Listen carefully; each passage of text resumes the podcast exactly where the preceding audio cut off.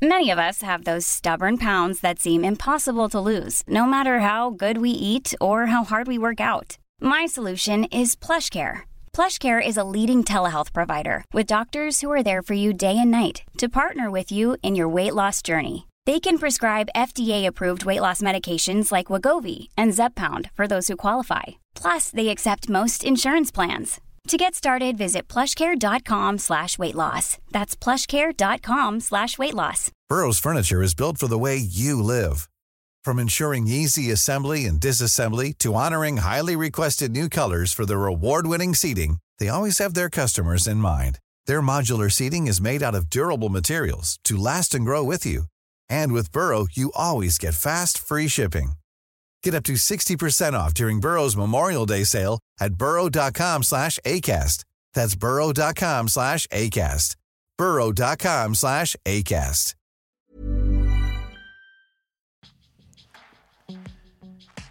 Välkommen till avsnitt 12 av Brottsofferpodden med mig, Joakim Lindén och David Johansson. Innan vi börjar med detta avsnittet vill vi be er att gå in på vår Patreon-sida.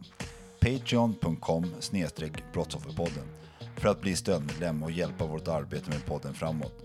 För oss, för oss skulle det innebära att 2020 skulle bli ett år då vi skulle kunna göra mer för er lyssnare och släppa fler avsnitt oftare. I detta avsnittet träffar jag Jimmy som under ett flertal timmar har upplevt misshandel, hot och tortyr. Ni kommer att få uppleva genom Jimmys berättelse hur det är när någon man trodde var ens vän blir någon som kan utsätta dig för något fruktansvärt. Vi får ta del av Jimmys berättelse när han berättar om denna händelse och hur han idag lever. Då kör vi igång med avsnitt 12. Tjena Jimmy! Tjena, tjena. Välkommen till den här podcasten Brottsofferpodden. Tack. Jag är väldigt glad att ha dig med här idag. Jag har velat haft med dig väldigt länge. Du är en väldigt nära vän och du har varit med i det här projektet från första början. Mm. Alltid varit vid sidan om och jag har bollat mycket tankar med dig och som sagt var, du är typ en del av projektet. Och eh, vi ska gå tillbaka och prata lite om en olycka som hände för något år sedan. Ett par år sedan blir det nu kanske. Och två och ett halvt år sedan ungefär. Två och ett halvt år sedan. Och sen så och prata lite hur det kring det idag. Men jag tänkte du kan väl börja berätta lite ungefär hur det såg ut strax innan den här händelsen. Det var en eh, alltså ganska mörk period i livet då ändå sådär. Där, där motorn inte var kärlek direkt sådär. Utan... Eh, Vad menar du med mörk? Nej men jag hade jag vet inte exakt när det var, men jag hade för en tid innan det så här, eh, tagit återfall och var eh, inte så dagligen påverkad av saker liksom, men, men mitt sätt att vara som människa, eh, liksom driven av själviskhet och ja, jag såg nästan bara till mitt egna liksom. Jag höll på med lite olika business och sånt och, och utåt sett så såg det väl hyfsat bra ut, men jag mådde inte speciellt bra, rörde mig inte i bra kretsar, var omgiven av mycket destruktiva människor sådär. Och samtidigt så höll jag på att knarka då och då och söp ganska mycket. Liksom. Varför göra, för alla som inte vet det redan så lever jag nykter genom ett tolvstegsprogram och det var så jag lärde känna Jim här. Det var så vi fick kontakten för cirka fem år sedan. Och sen har våra vägar vandrat där ja, längst de här åren då. Mm. Yes, yes. Ja, fortsätt. Ja men eh, det var väl så det såg ut sådär. Eh, jag hängde en hel del i krogmiljöer i Norrköping då och jag hade egentligen bara, jag tror att, jo det var så här, jag åkte hem och skulle fira jul hemma hos min familj i Norrköping då. Och jag tror, jo jag bodde i Stockholm då och så skulle jag egentligen bara fira jul. Och sen under den här tiden i Norrköping under mellandagarna så såg jag någon annons om att det var så här, eh, de sökte till något nytt projekt och, och inom finans och så här. Och då så kontaktade jag dem. Sen så träffade jag dem i mellandagarna och så kom vi fram till att vi borde göra någonting tillsammans här. Så gjorde vi det. Men eh, det de inte visste var ju att jag, alltså jag mådde verkligen inte bra så här. Och det har nästan varit, eh, ska man säga, genomgående som en röd tråd så här, att när jag mår som sämst så jag, presterar jag som bäst. Så här, eh, då har det varit viktigt med mycket prestation och så. Och det var en sån tid där det utåt sett såg bra ut. Liksom. Nej, men och sen så, det, det, var liksom så det såg ut och så knarkade jag en, en del titt som tätt och sen var jag ute och, och söp mycket så här. Och... Ja, vad händer då strax in på det? Då?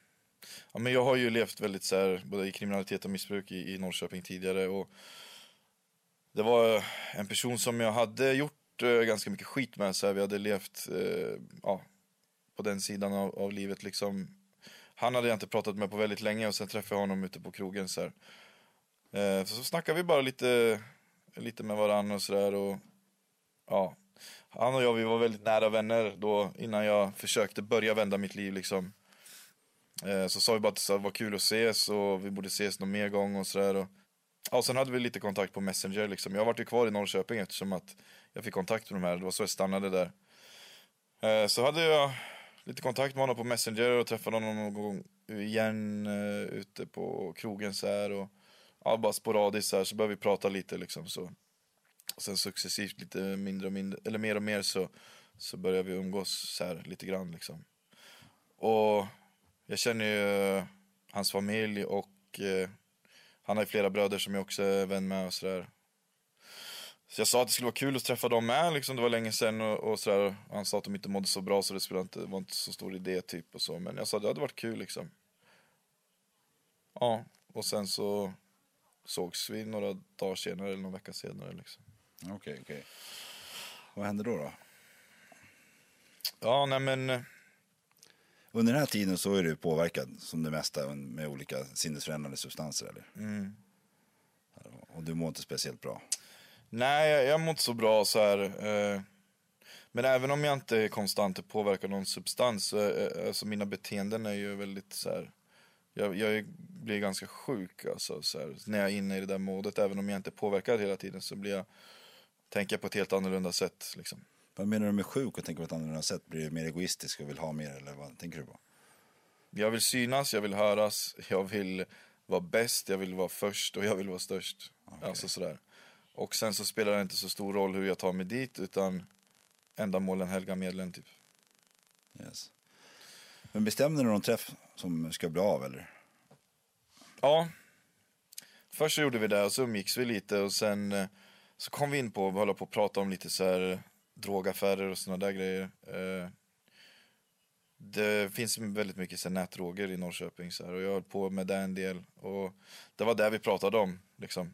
Och då så, det, det, var där, ja, det var där det började egentligen, vi pratade om drogaffärer så här. Och så visste jag liksom eh, eh, någon som kunde ordna en viss grej och sådär och det var så som, det, som vi pratade liksom, det var det som det handlade om sen. Och sen så träffades vi en dag, jag var ute och käkade och allting var bra. Jag var hemma hos deras familj innan liksom, så här, jag känner deras syrra och morsa och så här. Och sen var vi ute och käkade bara, så frågade de så här, men kan du lösa den här grejen? Så här. Då sa jag, men det tror jag att jag kan. Så jag, jag, kan prova och, och eh, ringa. Och så ringde jag så fick jag inget svar. Och så sa jag, men kan du åka hem till honom och bara kolla? Så, här. Ja. så gjorde jag det. Men jag hade redan där en liten dålig magkänsla. Så det kändes inte helt, helt hundra. För det var så här, konstig stämning. De var ju påverkade av lite, ganska mycket saker och så. Så jag fick en så dålig magkänsla. Så jag och den ena bron åkte iväg då.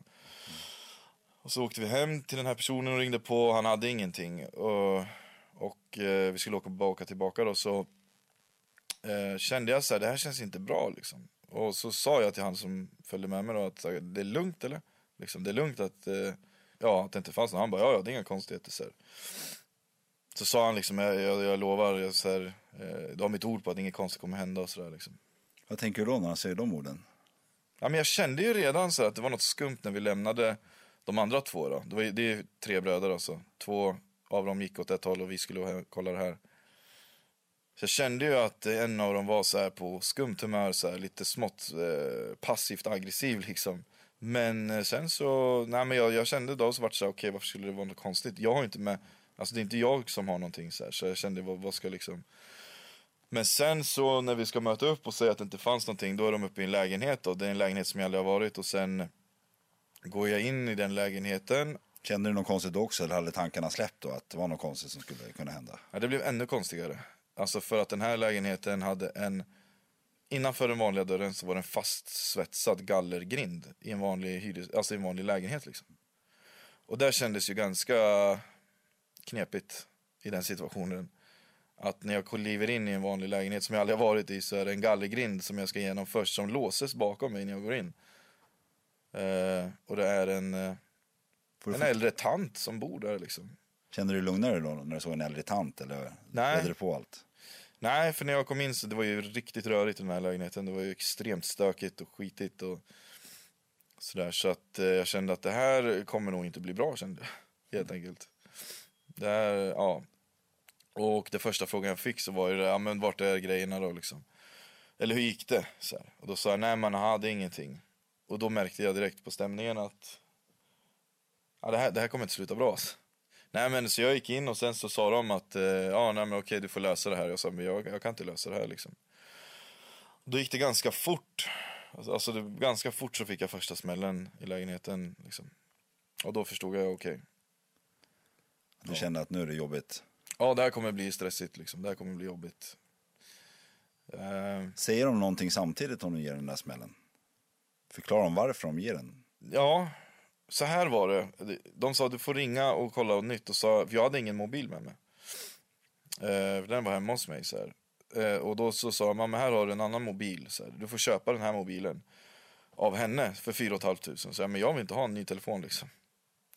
Och då sa han, jo men du får köpa den här. Okej, Okay. eh, nej, ja så här. Och då så, så, så fick de för sig, de hade mycket hjärnspöken liksom. Att eh, eh, wifi gick ju på, eller så här, ja. Och då så trodde de, då kollade de på telefonen och så såg de så här att de trodde att jag kunde signalera till polisen att jag var där, sa de. Alltså, så därför, jag fick en smäll sen förklarande att så här, ja, du, du ska inte kunna berätta för polisen att du är här nu liksom. Och då förstod jag, okej, okay, det, här, det, ja, det här är en situation som kommer bli riktigt jobbig alltså. Var de typ i någon psykosstämning eller någonting? För för sig sådana där grejer. Ja, de, alltså, de hade ju rökt ganska mycket så här, internetdroger och de gjorde ju det under hela tiden också. Så, men sen det började så.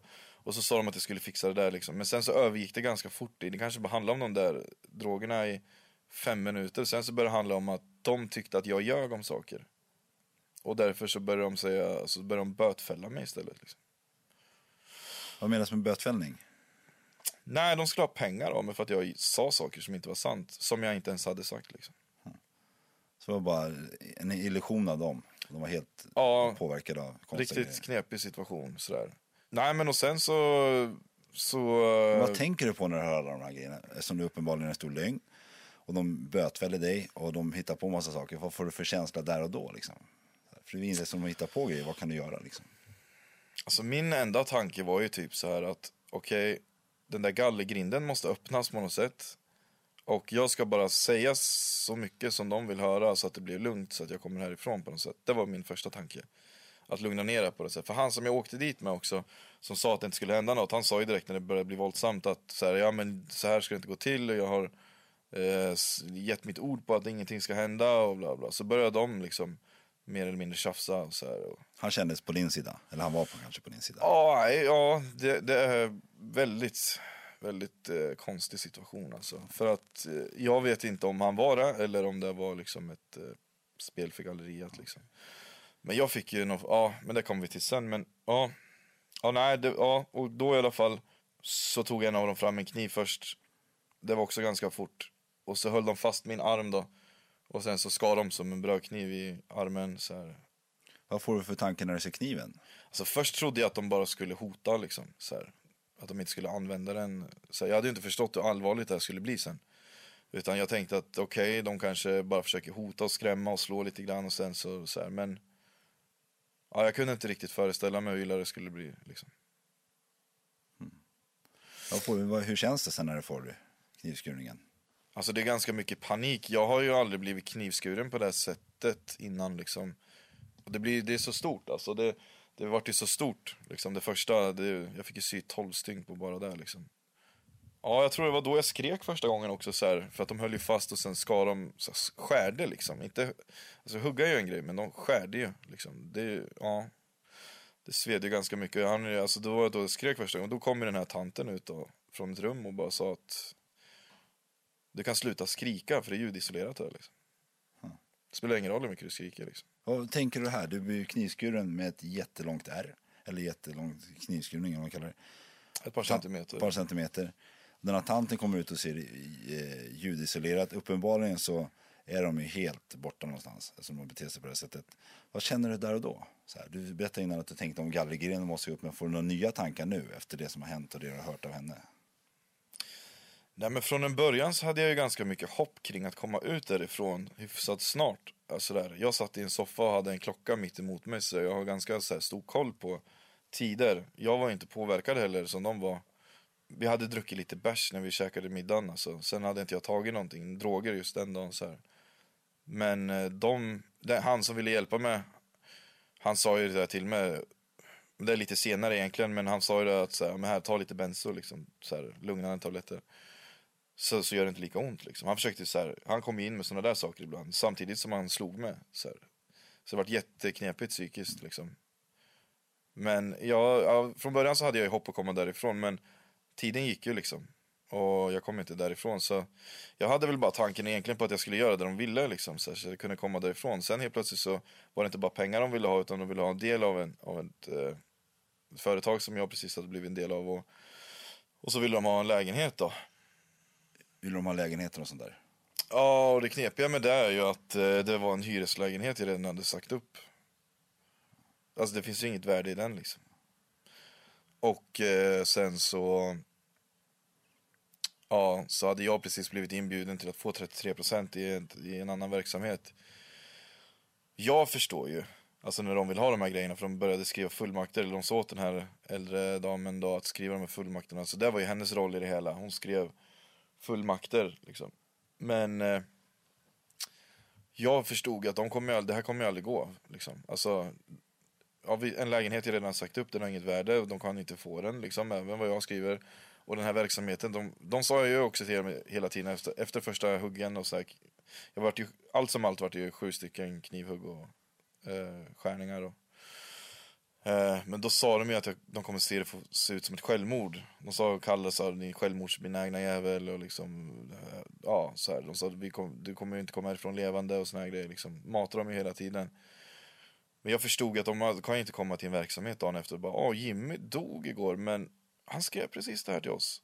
Uh, vilken tur, liksom. Men det sa du inte till dem antar jag? Nej, nej. Men ungefär hur lång tid tog du? Hur länge var du i lägenheten från du kom in där till första hugget? Eller skurningen? Ja, det kanske tog tio minuter. Ja, okej. Alltså tio minuter, en kvart alltså. Och tills de Ja, tio hot- minuter. Och till de här hoten och de ville att du skulle börja skriva över lägenheter. Och hur lång tid tog det ungefär? 20 minuter. Då. 20 minuter. Alltså ja, 15-20 minuter kanske. Sen höll ju det på så de ville hela tiden att jag skulle gå in på den här telefonen de hade tvångssålt till mig. Att jag skulle gå in på typ min messenger och kontakta andra människor som kunde fixa det här. Men jag fick aldrig, jag kom aldrig så långt att jag kunde logga in ens för att alltså, när jag ens höll i telefon så fick jag antingen ett slag eller ett hugg eller någonting liksom. Så att det, eh, ja, kom jag aldrig så långt och sen slutade det handla om det och sen så liksom ja, ville de ha allt från bitcoins till lägenheter till alltså allt möjligt och de menar på att jag sagt saker jag inte har sagt och ljugit om grejer som jag inte ens vet om och ja det var helt snurrigt på många sätt så här. Eh, och det är ju lite så här jag, jag, jag minns mycket för att jag tänkte hela tiden att jag vill minnas allting. De frågade om jag ville ha öl eller om jag ville ha benzo, om jag ville så för att ja, lugna ner mig liksom. Emellan att de slog och högg med. Men jag sa nej för att jag ville komma ihåg allt liksom.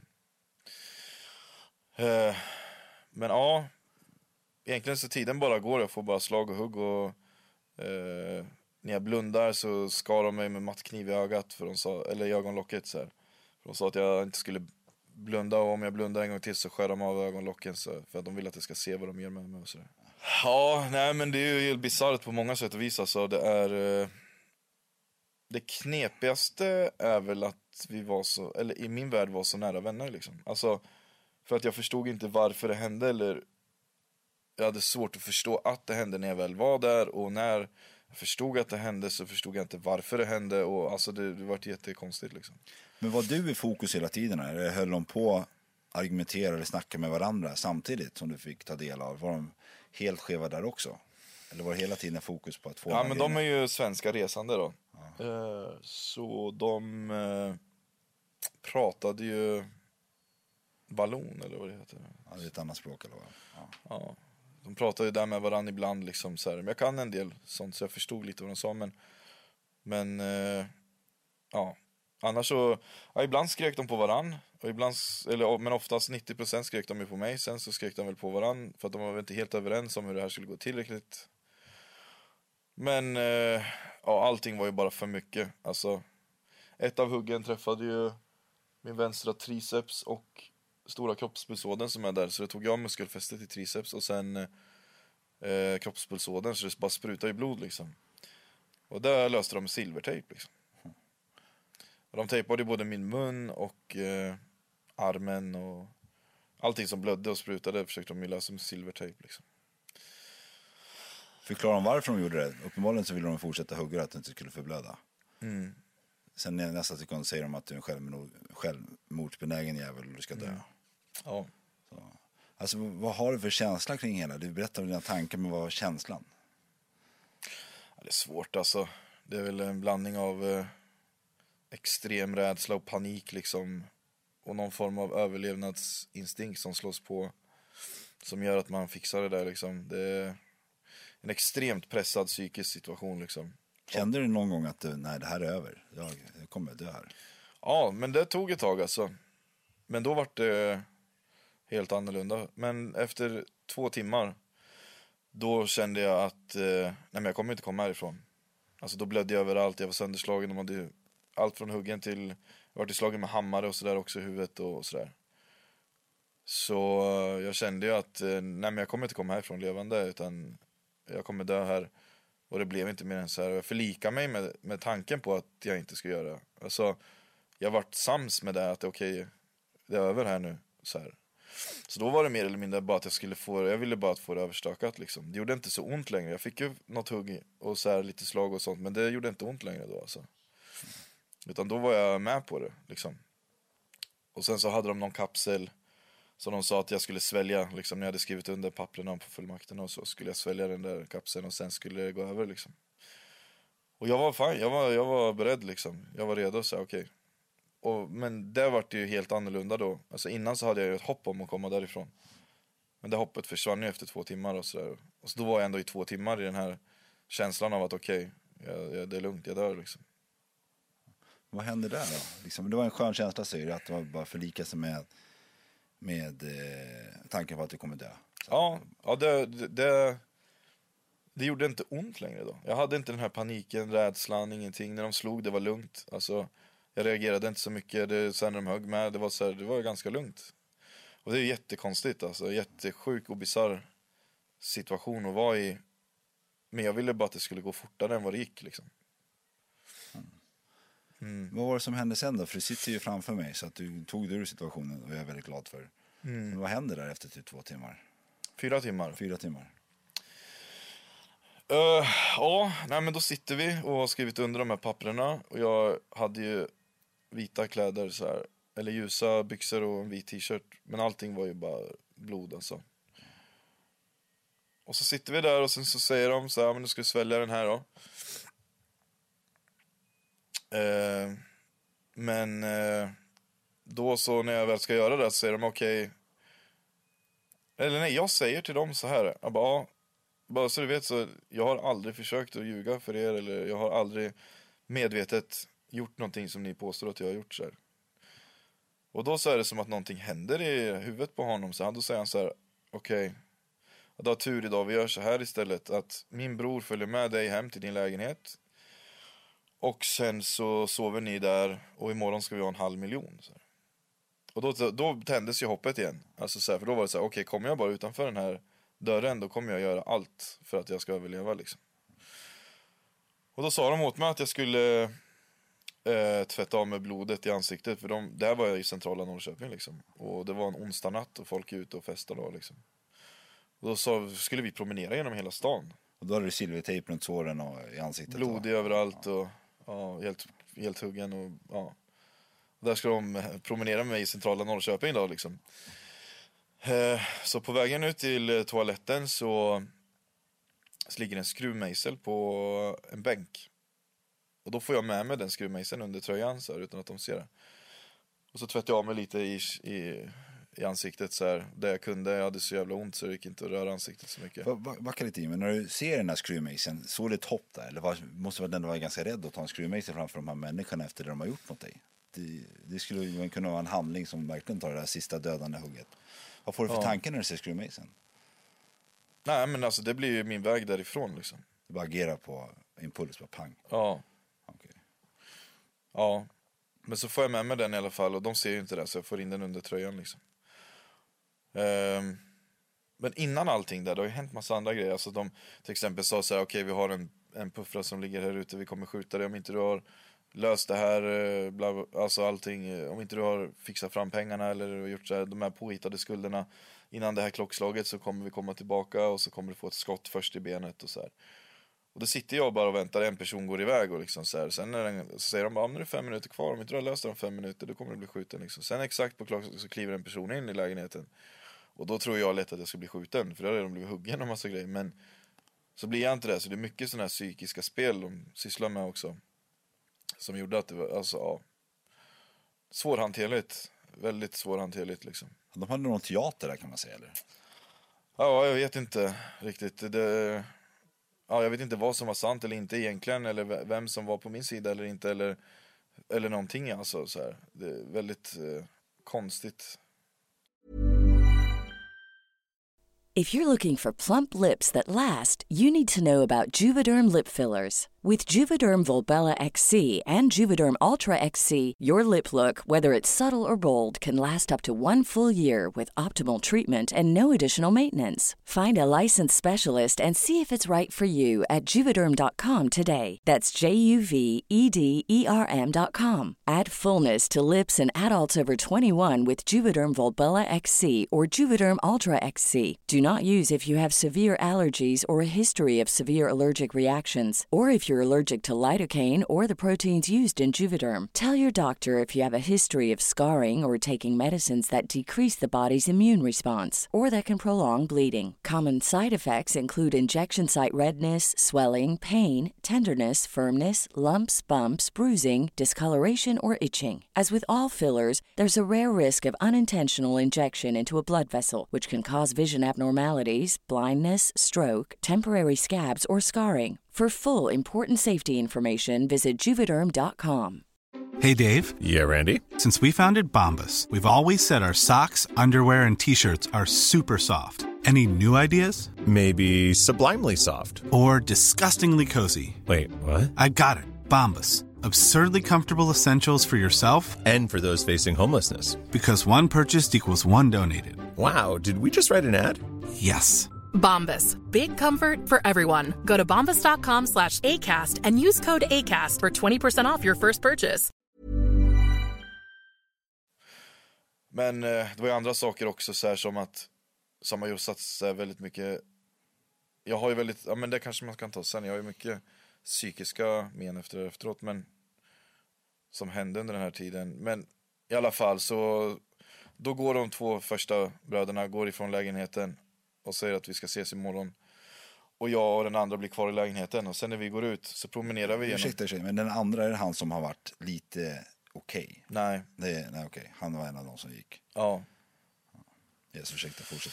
Ja, han, han som var lite okej, okay, eller man ska säga, som jag fick för mig ibland var på min sida. Det var någon form av Stockholmssyndrom i det där liksom. Alltså, han slog mig också och sådär liksom. Men samtidigt när de andra var där så skrek han på dem och var på min sida. Och det var han som ville bjuda på bärs och benzo och det var han som, ja jätteknepigt vart det. Men eh, när vi var själva i rummet, han och jag bara. Då pratade vi som vi vanligt. Alltså då sa jag till honom så här, vad är det som hände? Varför blir det så här? Han bara, jag vet inte. Vi får lösa det här när du kommer ifrån. Vi får prata liksom och så här. Och sen kommer de andra in och så blir jag slagen och huggen. Alltså så här, det var ja, helt bisarrt. Uh, ja, men så går jag därifrån med den ena brorsan då, så går vi genom Norrköping och så tänker jag första människorna jag ser kommer jag försöka få liksom så att de ser hur, vad som har hänt med mig. Så, så kommer vi som i en liten uppförsbacke och uh, då ser jag lite tre stycken personer komma gåendes där. Så då tar jag ett steg tillbaka ifrån den här, för han går ju med kniv och håller den mot mig hela tiden. Så då tar jag ett steg tillbaka och så busvisslar jag allt vad jag kan så här. Och då börjar de kolla och då blir han jättestressad han som går med kniven. Så då tar jag fram skruvmejseln. Och då blir han rädd så, här, så han tar ett steg tillbaka. Ja, och då så vänder jag mig bara om och så springer jag in på en krog som jag känner en som har där i Norrköping. Då. Så ramlar jag in där. Och så ringer de ambulans då. Vad, vad, vad känner du när du ser de här människorna? Det kanske går så himla fort så du kanske inte ens minns vad du känner. Men ser de här människorna du backar att jag tar upp skruvmejseln. Känner du så här, nu har jag min situation, nu har jag min chans, alltså nu jävlar. Och... Ja, exakt så. Ja, alltså för hade, det var ju bara tur att han reagerade med att bli rädd och ta ett steg bakåt. För när jag tog fram skruvmejseln, då var jag beredd själv liksom, eftersom jag hade blivit så pass utsatt så hade det blivit något liksom, alltså, bråk eller sådär. Då vet man ju inte ens om någon, alltså, då hade kanske någon av oss dött liksom. Ja. Men eh, ja, så då fick jag utrymme till att springa därifrån istället. Tror du att han sprang efter dig? Minns du någonting? Ja, det gjorde han inte. Jag vet inte det. Vad hände på, sa du restaurang eller pizzeria? Restaurang? Ja, jag kom bara ner där och jag var ju helt förstörd liksom. Och så kände jag några som var, delvis kände jag de som äger det, sen så några som var där också. Så då kom ju folk fram och frågade vad det som har hänt, vem har gjort det här? Och, ja, så, här, så ringde de med ambulans direkt liksom. Jag kommer bara, alltså jag kommer bara ihåg att jag klev in där och sen så bara tog en stor stark och svepte den alltså. Och undrade vad fan jag varit med om ungefär. Kändes det, fick du någon så här frihetskänsla, någon skön känsla eller var det bara att Minns du tanken där? För på något sätt måste ändå kännas att jag klarade det här, jag lever. Ja, jo, men jag var ju helt darrig liksom. Jag var ju helt sönderslagen och liksom det bara blödde överallt och... Eh, om, alltså så här, kraftigt omtumlad och eh, jag tror jag hade svårt själv att bara förstå liksom vad som var vad alltså liksom. Så här. Du hann att dricka en bärs i alla fall innan Ja. ambulansen kom.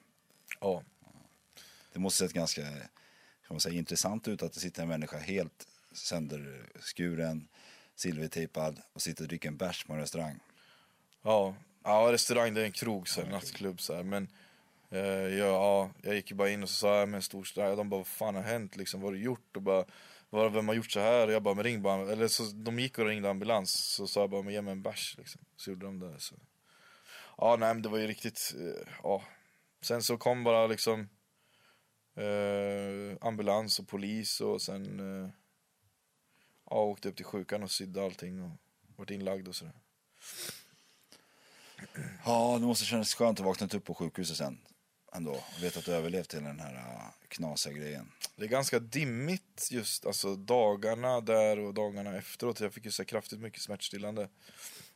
Vet du hur länge du var på sjukhus? Alltså jag var bara någon dag så där. Sen, ja. Sen så fick jag ju medskickat hem så här morfin eller så här, ja, tabletter liksom. Det var ganska luddigt Jag förstår. ett par dagar efter. Men vad bestämmer du för att göra efter det? För jag antar att du inte har någon speciellt stor lust att stanna i Norrköping i alla fall. Eh, Alltså jag bestämmer inte så mycket egentligen utan det är eh, Ja, alltså polisen vill ju veta vad som har hänt och sådär De hade ju tagit dem strax efteråt också sådär så Var de schyssta mot dig? Polisen ja. Ja. ja. Alltså jag var ju som sagt i en ganska mörk period så här, i livet överlag så, här, så Då var det som att jag fick en möjlighet, alltså då eh, Alltså vart ju både soc och allting inkopplat och liksom jag sa som det var och Jag fick hjälp liksom Därifrån Delvis så här, med mina skador men också Så hade jag ju problem med mig själv liksom Och det fick jag ju hjälp med så jag har varit tvungen att För min egen skull hitta en tacksamhet till att det blev som det blev liksom. Annars så skulle det bli jätteknepigt om jag skulle gå runt och vara arg på dem eller så här, tycka att det är någonting så här, utan jag har fått hitta att eh, det kom något bra utav det. Kom det något bra ur det? Ja, alltså jag tror inte jag hade tagit min situation på så stort allvar. Jag har ju försökt sen dess liksom När du menar din situation, då menar du det här situationen i livet var med missbruk och allting. Ja, precis. Jag hade inte tagit den på så stort allvar om inte det här hade hänt. Jag hade nog fortsatt bra länge liksom. Men... Eh, ja, alltså sen så har jag försökt sen dess, men det har ju gått upp och ner liksom. Men i alla fall, jag hade inte ens börjat försöka om inte det där hade hänt tror jag inte. Men nu kommer du gott ur situationen i alla fall. Mm. Säger du, eller du lyckas se det på rätt sätt. Så här, någon slags tacksamhet. Hur, hur Jag har du då? behövt göra det, liksom. För att det var ju väldigt mörka tankar sådär. Och... Eh, alltså min, min eh, vanliga reaktion, eller den som kom direkt, är att okej, på ett eller annat sätt så kommer jag ge tillbaks här. Men jag behövde släppa det, liksom. Och tänka på varför jag hamnade i den situationen. Alltså, som idag, jag skulle inte hamna i den situationen, för jag sätter mig inte i en sån situation. Men Eh, sen är det ju jättefel det de gjorde. Men min del i det är ju också jättestor liksom. Jag brukar alltid ha två saker med podcasten här. Och den ena är så här, går det att förlåta? Vi kan ta den frågan nu. Har du förlåtit eller går det att förlåta den här händelsen? Du sa alldeles förut att du har bearbetat den. Mm. Du kanske är i det, är du klar med det? Hur, hur går det med den biten? Kan du fråga innan du berättar om det går att förlåta? Det är två olika saker för mig. Alltså det jag bearbetar är händelsen. Alltså det som jag upplevde och som har satt spår i mig psykiskt. Och det går bra, tycker jag. Det har ju stundtals varit jobbigt. Jag har ju fått en posttraumatisk stresssyndromdiagnos efter det. Som jag går en behandling för. Men det är ju en del. Jag ser inte dem som att vara del i det. Liksom. Utan eh, från min sida så, eller inte från min och Guds sida, så, här, så är de förlåtna. Så här. Du nämner Guds sida, är det en viktig del i det där? Att ta emot honom för att kunna förlåta eller? Ja men, eh, ja det blir ett annat ämne men Alltså jag är förlåten för det jag har gjort, inte bara det jag har gjort utan det jag kommer göra också. Och då är ju alla andra det också. Så det är inte min sak att döma någon, liksom. Så de är ju 100% förlåtna. Sen har jag saker att ta hand om, att det hände liksom. Har du träffat dem sedan dess? Ja, i rättegången. Rättegången. Hur var det att sitta där? Jag körde ju på videolänk då, så det vart ju lite enklare. Men det vart... Eh... Såg de dig? Ja. Det vart knepigt på flera sätt alltså. Sådär. Eh, För att känslomässigt så, så är de ju fortfarande mina vänner. Alltså som jag känner eftersom att vi har varit... Alltså när jag kommer nära någon och känner att jag är vän med någon då känner jag ju det liksom. Sen spelar det inte så stor roll vad som händer, man ju, känner ju fortfarande likadant. Jag förstår ju intellektuellt att det är helt fucked up det de gjorde och att vi inte är vänner. Eh, men känslomässigt så är det vänner som sitter där liksom. Och det sa jag i rättegången också att det blir jättesvårt för mig. Det hade varit mycket enklare det här ifall, ifall, det, inte, alltså, ifall det hade varit någon jag inte kände. Men nu känner jag ju de här väl liksom. Och eh, det blir svårt. För att det sitter folk där som jag anser är mina vänner liksom. Men drogs du tillbaka till händelsen när du såg dem?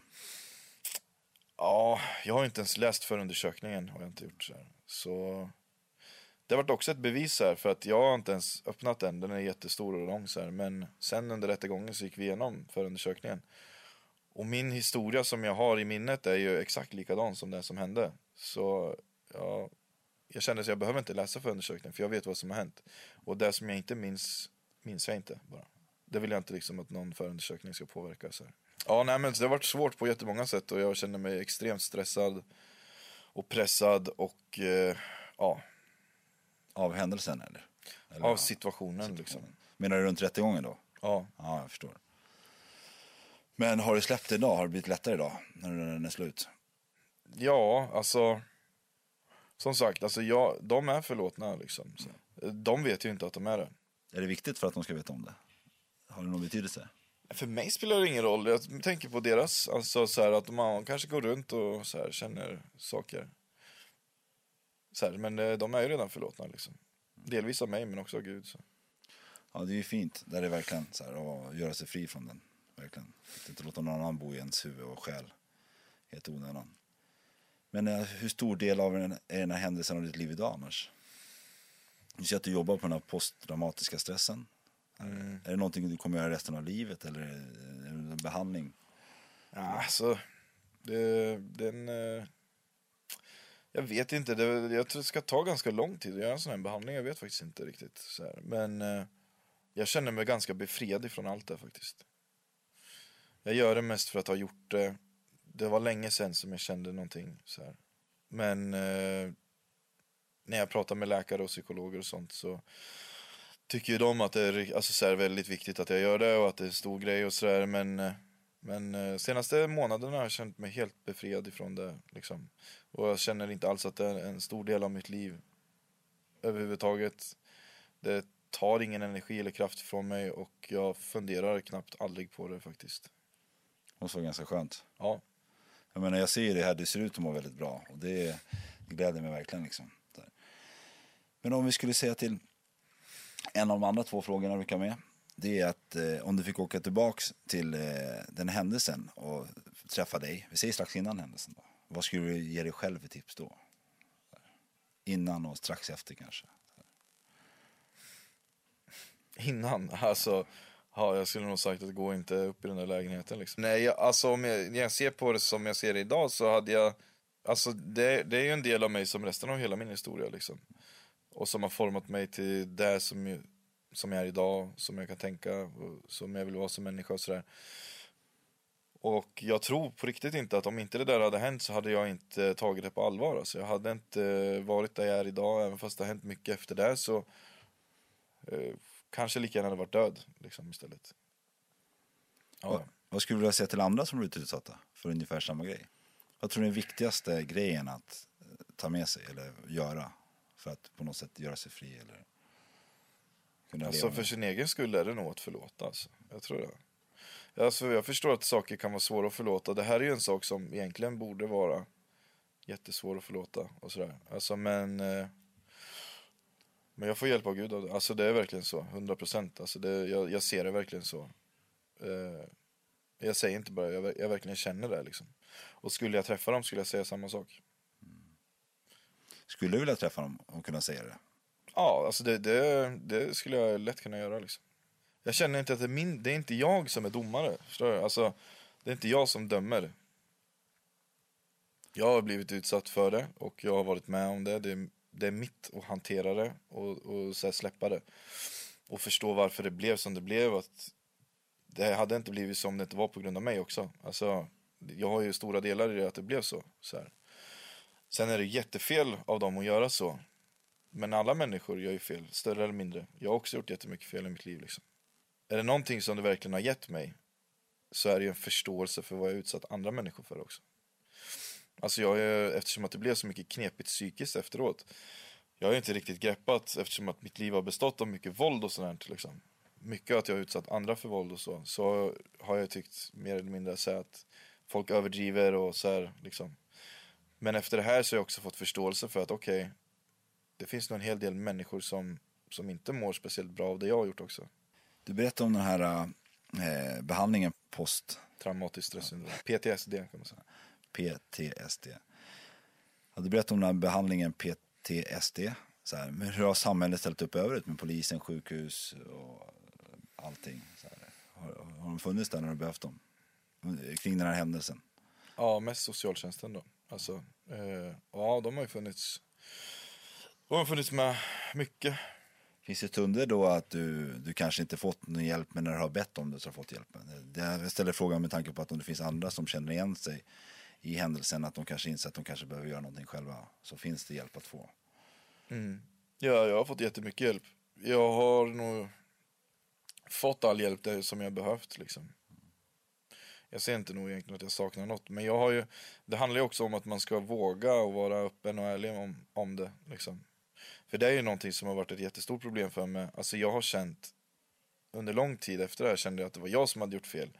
Det kändes pinsamt, jobbigt och när jag att berätta det för människor kändes eh, inte som att det var de som hade gjort fel utan att det var jag som hade gjort fel. Liksom. Och det har jag förstått genom att läsa mycket att det är ganska vanligt i ett brottsofferperspektiv så här. Jag tror Att att det är så för, så det är ganska intressant här som säger brottsoffer. Just ordet offer är så starkt också. Ja, Varför tror du att många offer tar på sig det själv? Alltså jag, jag... Det har varit jättesvårt att berätta det för människor.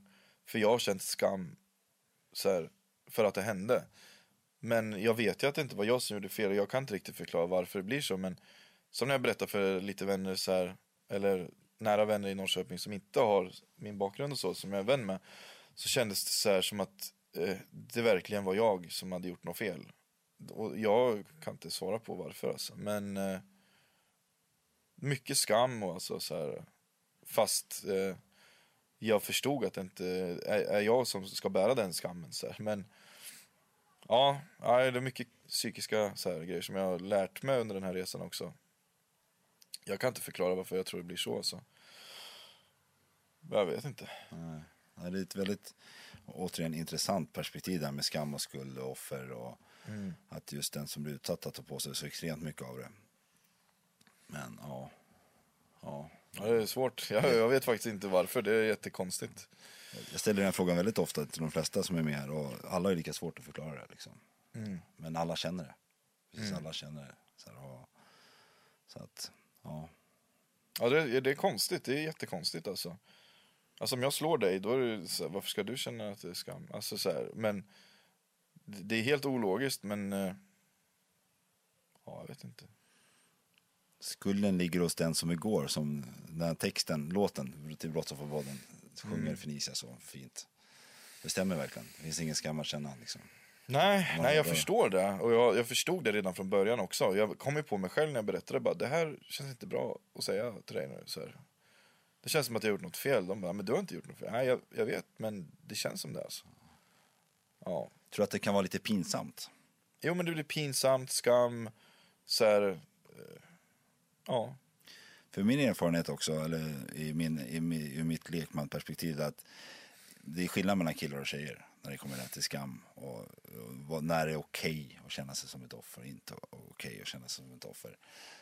Så här, och när det kommer de här manliga sakerna som misshandel och sånt där.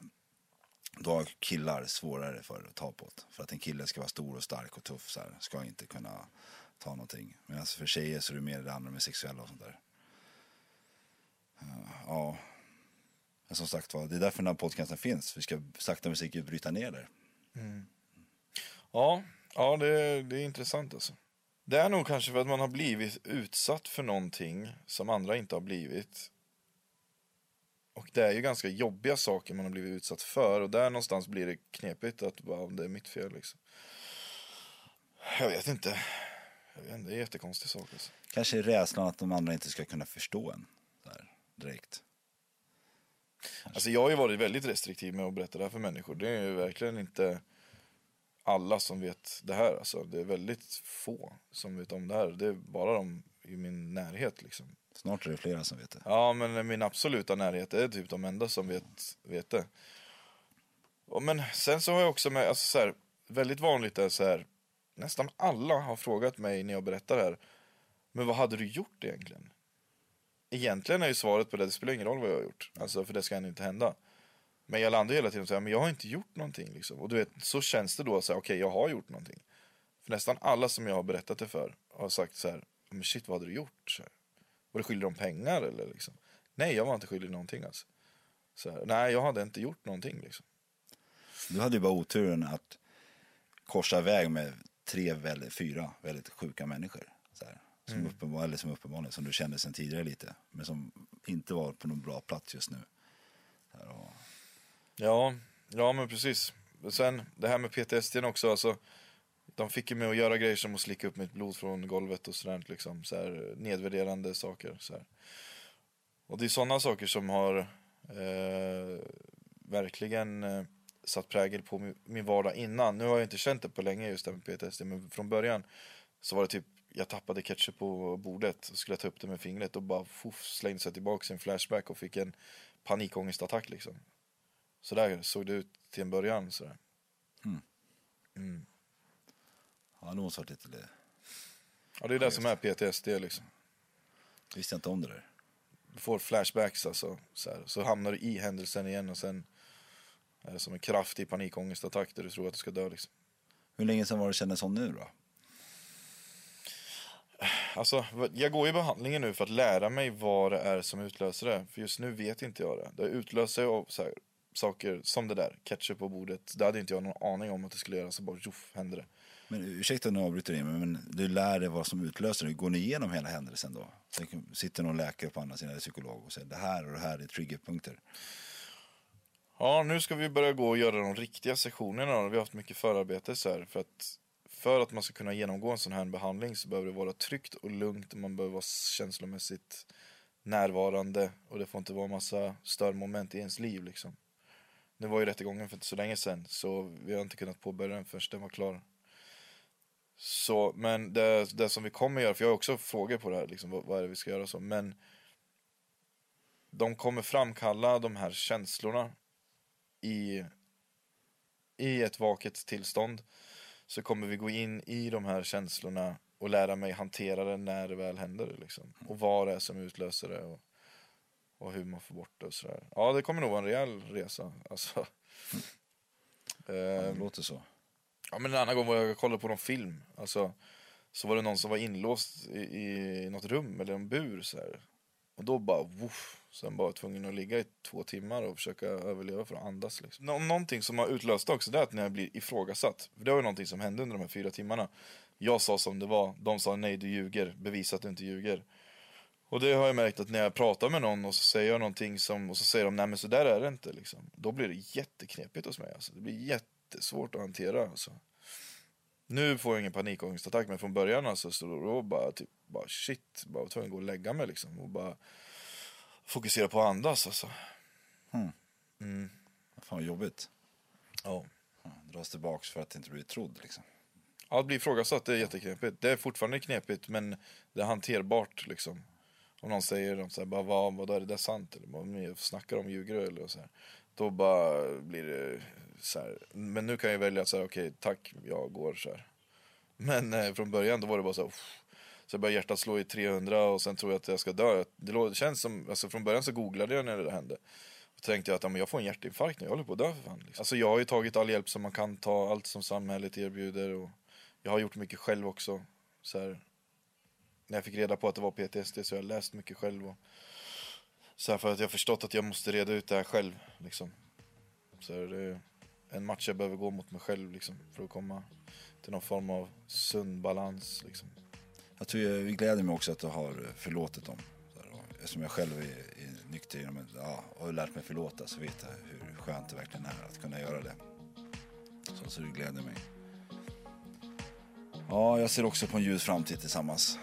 Ja, jag vet att våra vägar kommer korsas hela livet. Så att, Mm, det är jag helt övertygad om. jag vill tacka att du var med idag då, Jimmy. Tack själv.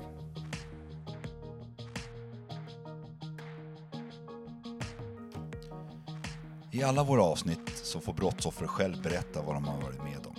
Detta är en podd där vi belyser deras upplevelse och historia. Har ni själv en historia ni vill berätta om i vår podd? Maila oss då på redaktionen brottsofferpodden.com.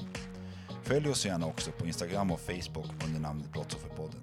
Tack för att ni lyssnade. Gott nytt år!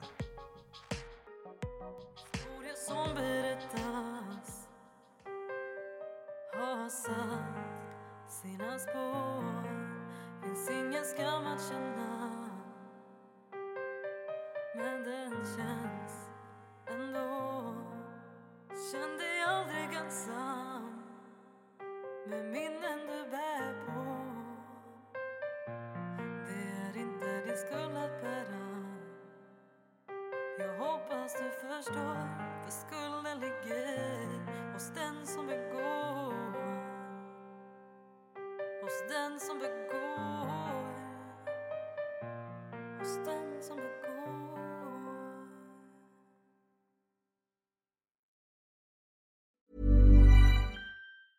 Hi, I'm Daniel, founder of Pretty Litter. Did you know cats tend to hide symptoms of sickness and pain? I learned this the hard way after losing my cat, Gingy. So I created Pretty Litter, a health monitoring litter that helps detect early signs of illness by changing colors, saving you money and potentially your cat's life. Pretty Litter is veterinarian developed, and it's the easiest way to keep tabs on your fur baby's health right at home. Go to prettylitter.com and use code ACAST for 20% off your first order and a free cat toy. Terms and conditions apply. See site for details.